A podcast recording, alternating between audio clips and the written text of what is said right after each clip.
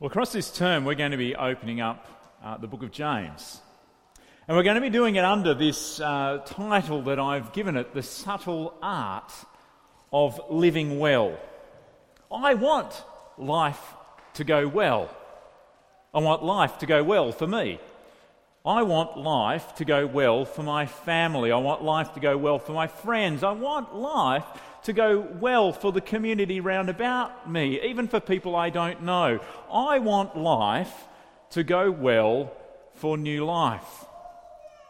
And I want to do what I can to make life go well.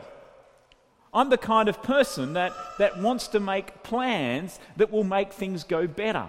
I'm the kind of person that is determined to see things through until they go well. I'm the kind of person who goes around and finds loose ends and tries to tie them up and bed them down. I'm the kind of person where I want relationships to go well. I want them to be fixed up. I want them to be smooth. I want them to be peaceful. Where there's procedures in place, I, I want them to be we tightened up, especially at the start of a new year.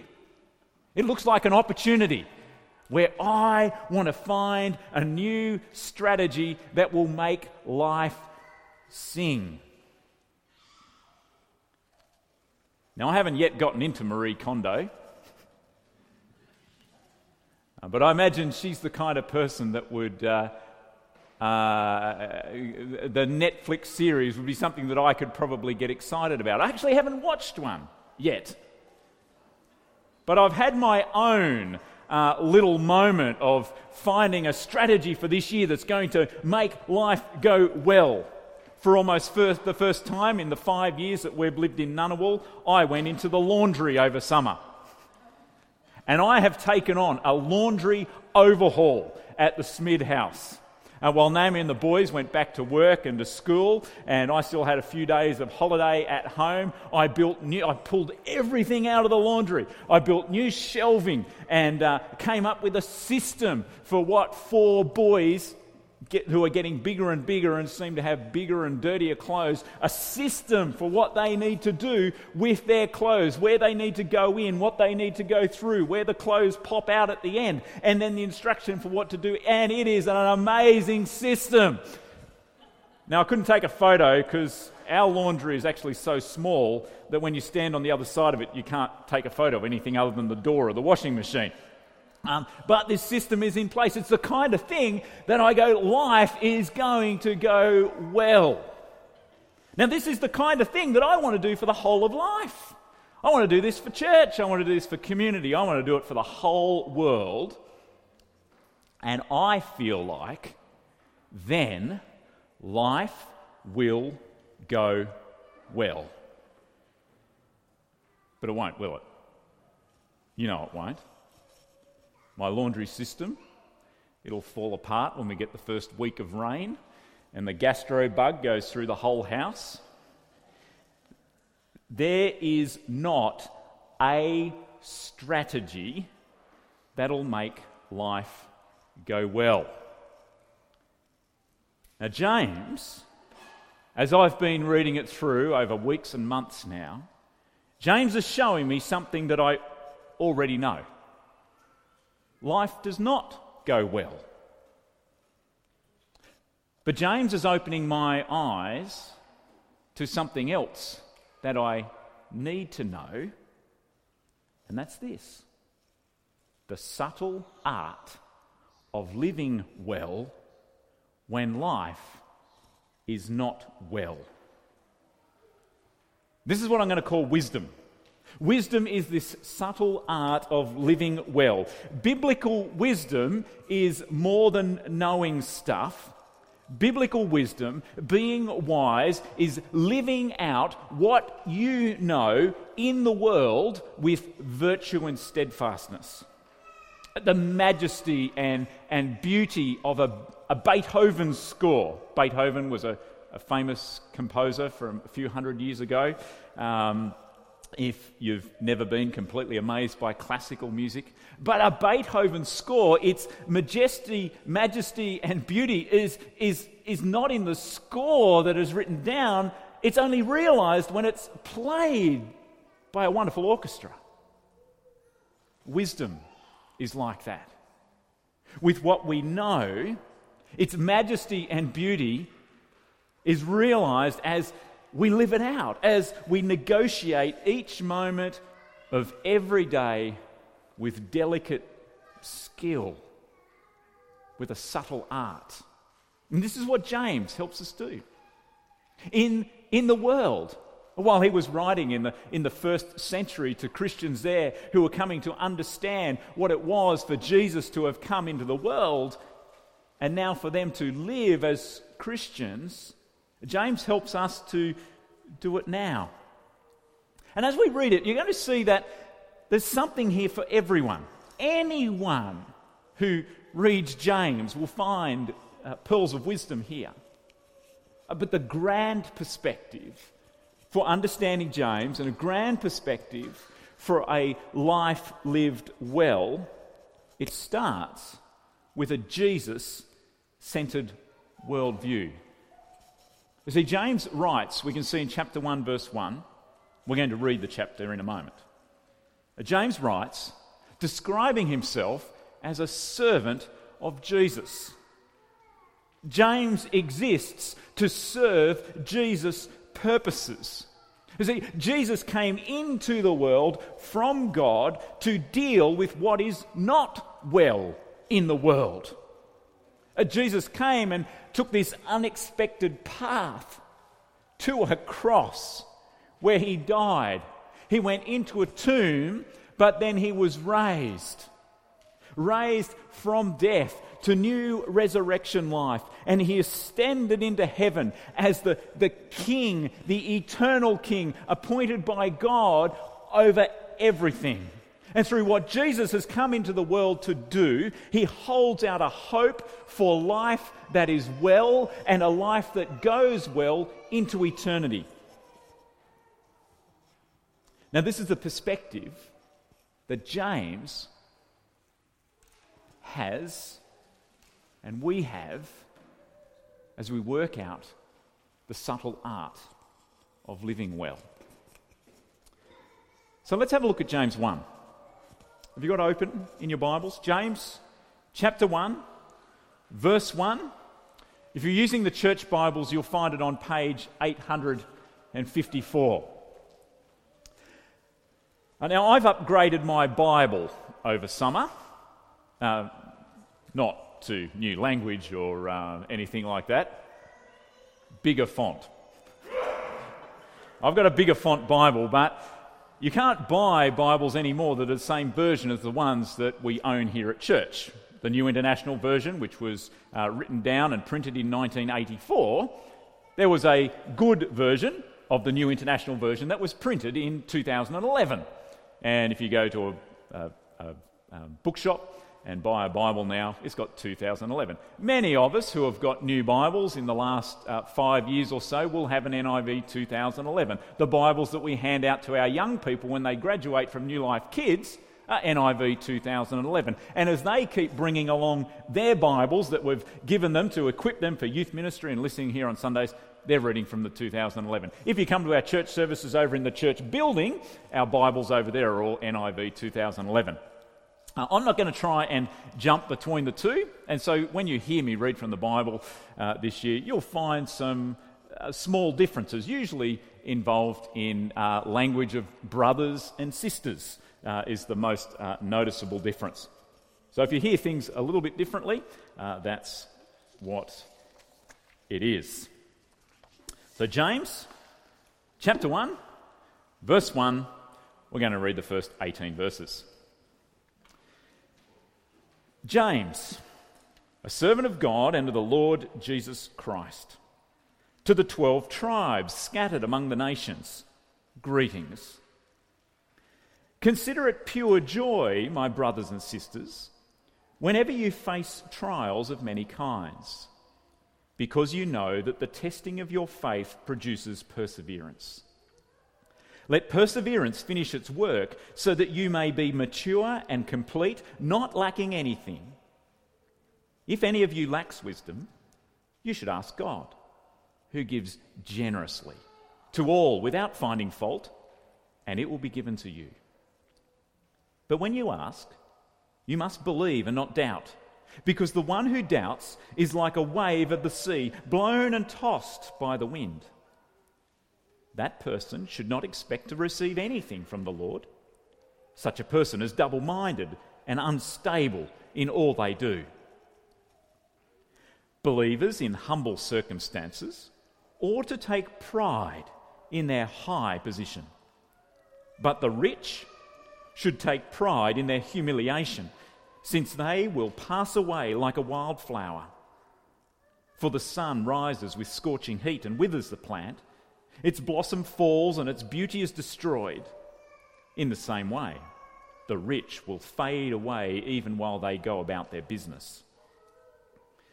Blessed is the one who perseveres under trial, because, having stood the test, that person will receive the crown of life that the Lord has promised to those who love him. When tempted, no one should say, God is tempting me. For God cannot be tempted by evil, nor does he tempt anyone. But each person is tempted when they are dragged away by their own evil desire and enticed. Then, after desire has conceived, it gives birth to sin. And sin, when it is full grown, gives birth to death. Don't be deceived, my dear brothers and sisters. Every good and perfect gift is from above, coming down from the Father of the heavenly lights, who does not change like shifting shadows.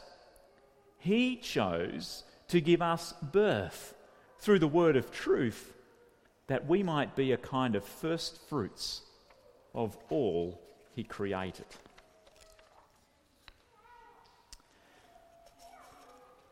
Now, one of the things we're going to pick up straight away from James is that he knows that life is not well.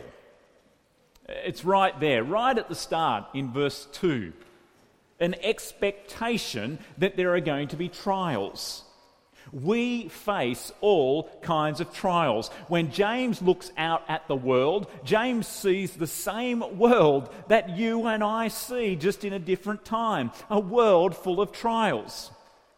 If you want to flick through and follow a few verses with me, you see there in verse 9 that James expects brothers and sisters will find themselves in humble uh, circumstances. He's not just talking about a character trait there, but your position, your station, your situation, your circumstances in life will have you in a position of humility.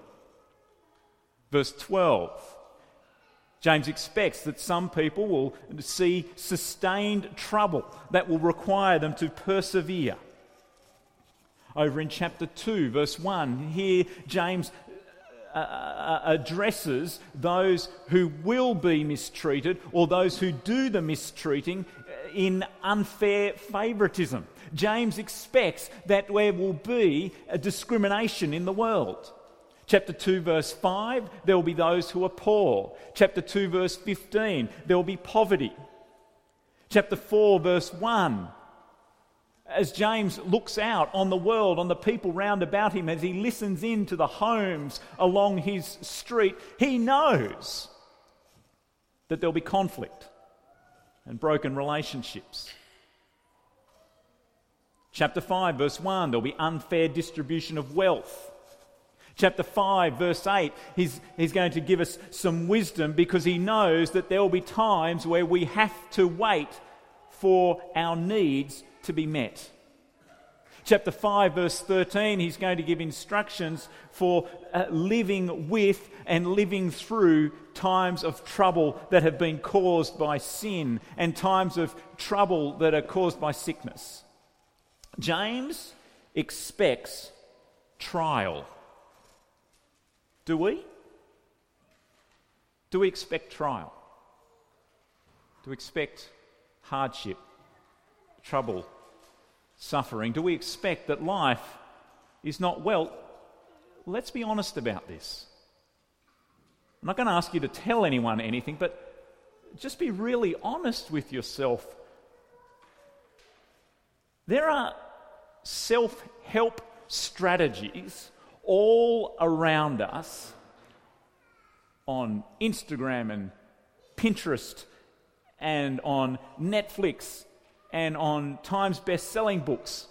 Self help strategies that teach us to be unaffected by bad stuff that might be going on round about us. It is a very popular self help strategy that I find myself living with at different times. That, yes, bad stuff's coming, but I'm going to ignore that it's there. I'm going to focus on the positive. I'm going to keep telling myself that it's not as bad as it could be. I'll compare myself to other people. Well, at least I haven't got it as bad as that. Or I might fill my life with distractions so that I don't notice the trial that is there. Now, let's be as honest as James wants us to be. Life is not well. And James calls these trials. They are external things that happen to us. These are trials. It could be getting sick, it could be having a car accident, breaking your arm, being gossiped about, having your washing rained on. Can you think of a trial that has happened to you this past week? Something that has happened to you that has caused you hardship. It might only be this big, it might be this big. Where did your trial come from? God might have sent it along. It might have happened just because of the way a broken world impacts on us. It might have been that the trial that came on you was a consequence of your foolishness or even your sin. Uh, the, the Bible says that trials can come on, on us for any one or all of uh, these reasons, and almost always we don't know exactly which one it might have been. Yet, what James tells us, all trials are used by God for His good purpose. Verse 3. God uses these trials, whether He sends them or they're a consequence of a broken world or they're the consequence of our foolishness as sin, God takes it and uses it to test and to grow and to prove our faithful dependence on Him.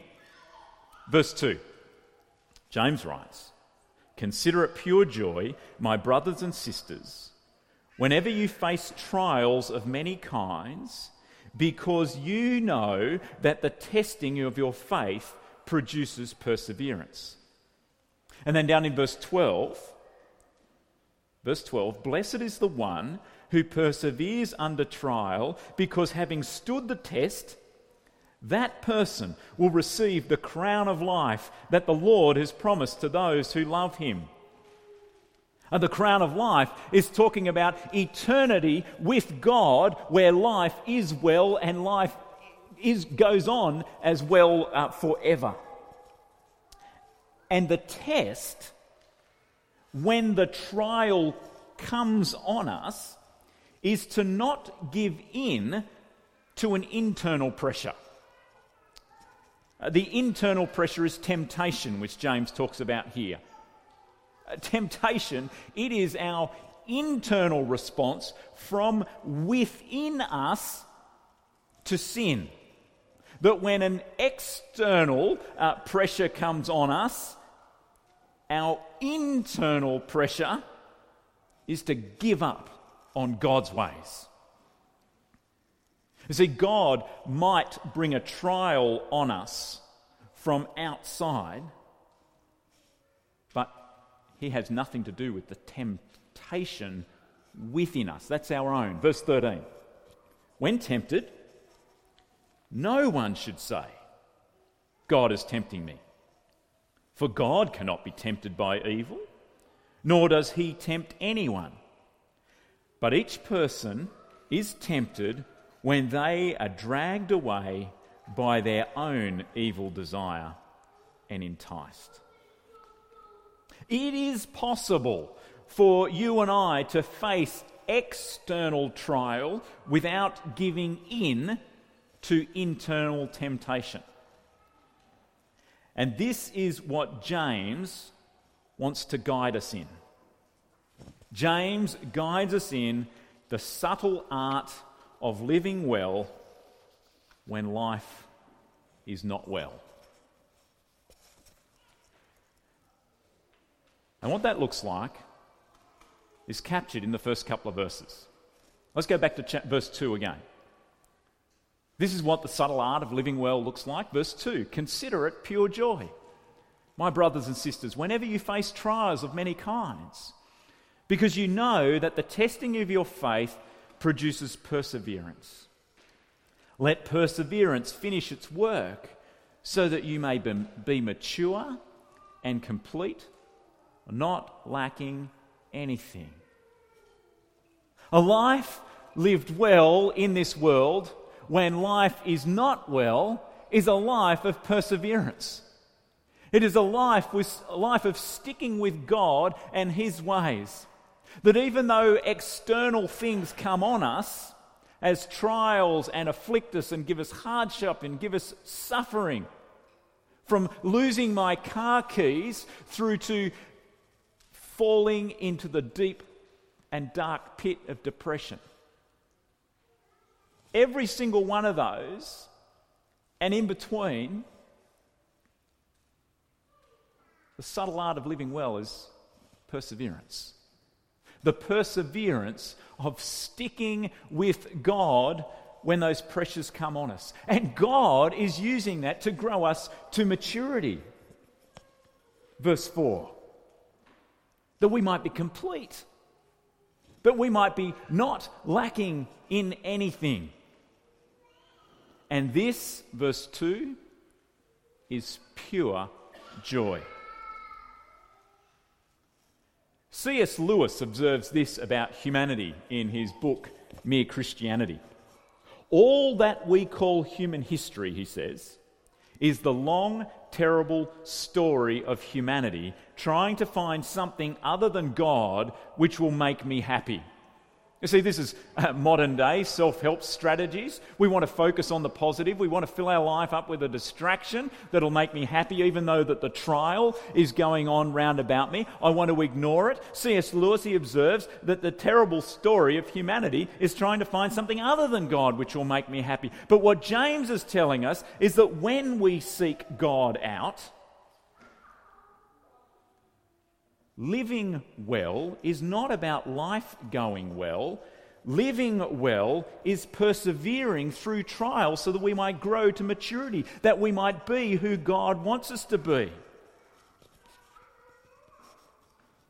My default thinking is like this I think that when I get my life going well, then I'll make progress in stuff. When I get my family going well, then we can start to make progress in discipleship and living God's way. Uh, when I get my office and my desk and my filing system uh, sorted out and going well, then I can start to make progress in ministry. Uh, when we get new life going well, then we can get going it's the wrong kind of thinking. What James is changing me to see is that it starts now. Living well starts now.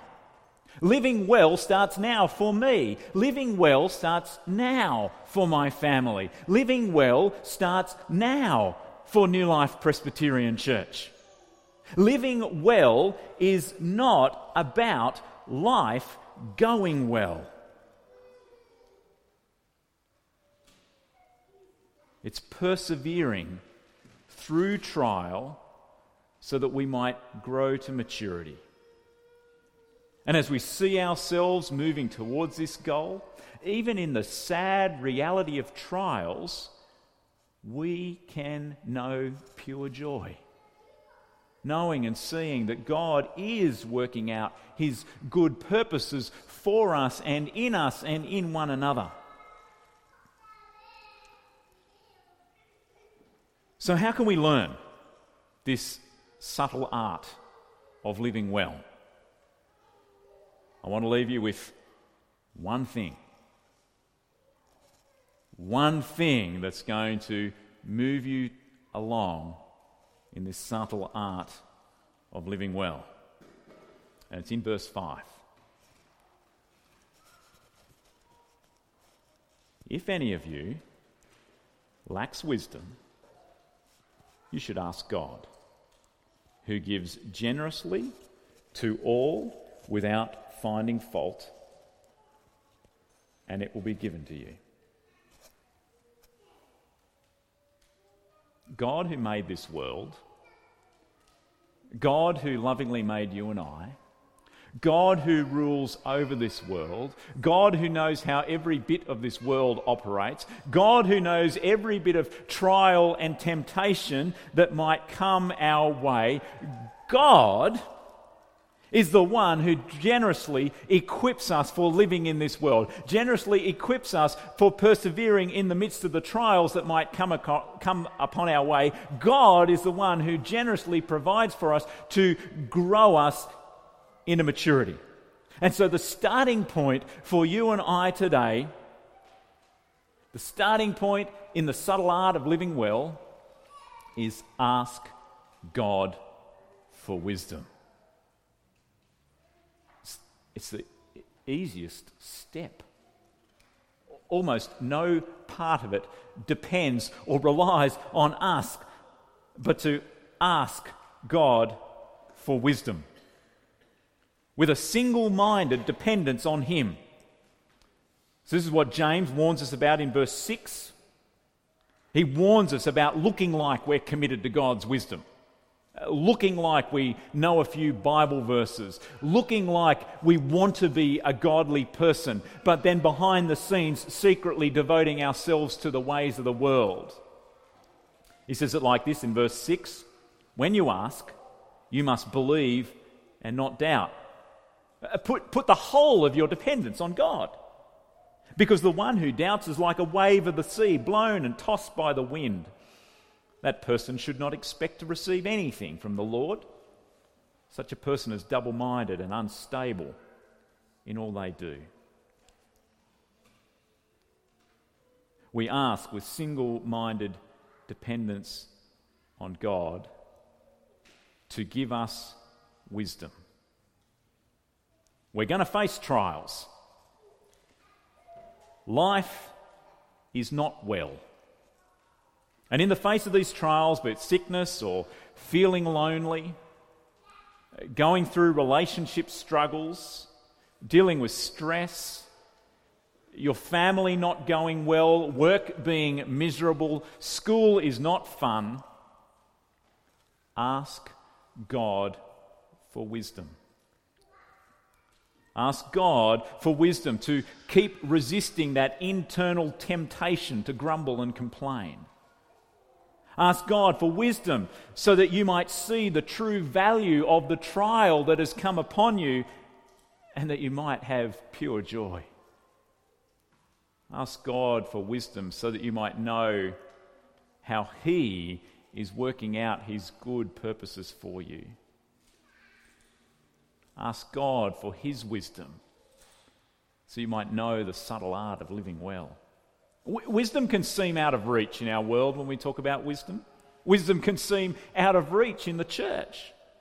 It's something that uh, might be reserved for intellectuals, people who can read lots of books and read broadly and widely. Wisdom is for those who can pursue spiritual disciplines. Wisdom is for those who have really broad experience. Biblical wisdom, the wisdom that James is leading us to, is in reach for you, for everyone. You can know the subtle art of living well. And our starting point ask God for wisdom. And James says, Blessed is the one who perseveres under trial, because having stood the test, that person will receive the crown of life that the Lord has promised to those who love him.